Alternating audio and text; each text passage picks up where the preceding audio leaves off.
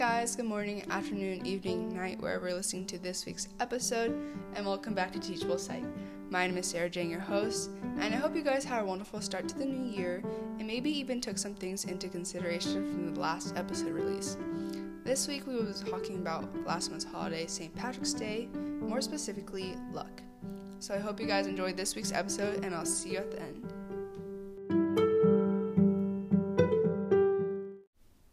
Let's begin with an example. Imagine you're driving to work one morning, the sun is shining, the roads are clear of traffic, and you feel a hopeful sense that today will be a good day. Suddenly, you see a dark shape out of the corner of your eye and you feel a jolt of impact. Another driver has run a stop sign and slammed into your passenger side door. After determining that you are, thankfully, still alive, your first thought might be of all the luck. But what kind of luck is it? Good luck that you're unharmed and alive to tell the tale, or bad luck that your vehicle is now destined for the junkyard. Alright, let's begin by defining the term. According to Merriam Webster, luck is A. a force that brings good nature, and B. the events or circumstances that operate for or against an individual. I'm sure many of you use the term in your daily vocabulary. For instance, I got so lucky today, or it was just luck. But why do we use the term so often, and where did it come from? To follow back to the example, luck can also help us cope with chance events, such as being involved in an accident, a mugging, or a natural disaster. And it can also help people feel more optimistic when circumstances are beyond their control. The word luck itself is Middle Dutch in origin, according to Mental Floss, and the word comes from luch, a shortening of geluk, meaning happiness and good fortune. The word was probably introduced into the English language in the 15th century as a gambling term. Luch is also the Irish mythology figure of luck. Before we dive any deeper, let's talk about St. Patrick's Day.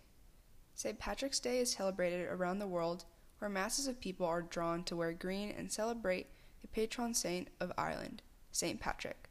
The first St. Patrick's Day parade did not take place in Ireland, but rather in the United States, when Irish soldiers serving in the English military marched through New York City in 1762. The celebrations went global in 1995 when the Irish government began campaigning St. Patrick's Day to gain tourism and showcase Ireland's many charms. It started as a religious celebration in the 17th century to commemorate the life of St. Patrick and the arrival of Christianity in Ireland as he converted thousands of Irish people to Catholicism.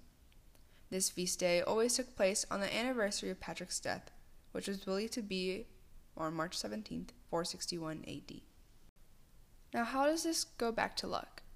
You can trace the origins back to the gold and silver mines in the 19th century United States, where a number of Irish miners found their pot of gold. Edward T. O'Donnell, an associate professor of history at Holy Cross College and author of A Thousand and One Things Everyone Should Know About Irish American History, says the connotation does not have Irish origin at all, actually. It was a term given to them by angry Americans who believed their good fortune was due to luck and not hard work, intelligence, or talent.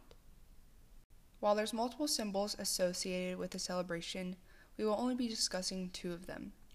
First off, the most well known, the shamrock. The three leaf clover, a type of trefoil plant, has been considered the unofficial national flower of Ireland for centuries. In Irish tradition, three leaf clovers represent the Holy Trinity one leaf for the Father, one for the Son, and one for the Holy Spirit. When a shamrock is found with a fourth leaf, it represents God's grace.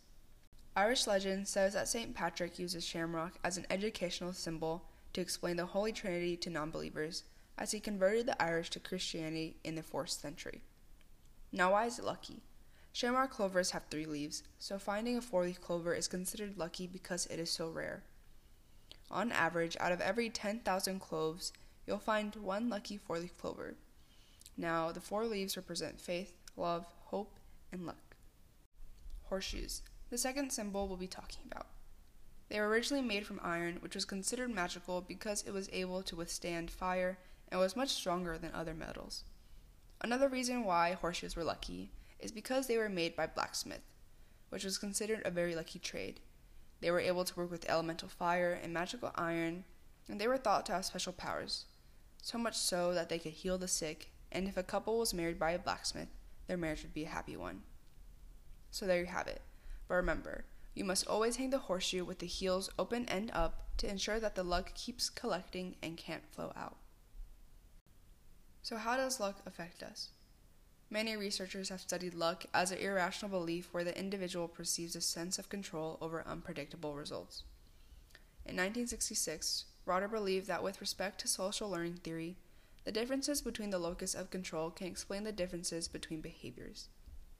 And in 1972, it was proposed that perceived control leads to attributing the result of an event to the individual. These two studies similarly claim that luck is an external, unstable factor in other words, traditional social learning theorists assume that people would regard an event decided by luck to be out of control. What is a social learning theory?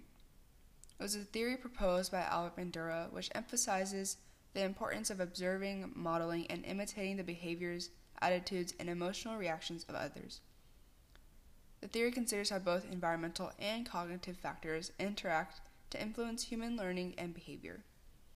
And to clarify the other term you may not be familiar with, locus of control is a degree to which people believe that they, as opposed to external forces, have control over the outcome of events in their lives.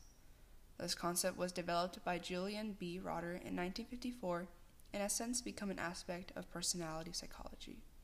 However, the view in which people believe that luck is external and unstable has long been questioned.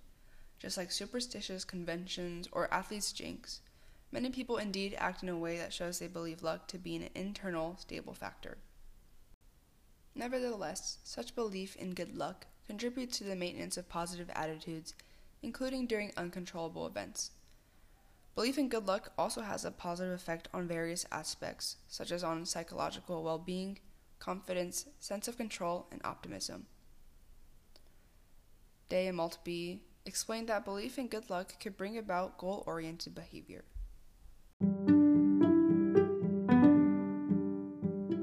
Well, that's all for today. I hope you guys learned something new and look forward to this month's guest. Have a good rest of your morning, night, or evening, wherever you're listening to this episode, and I'll see you next time.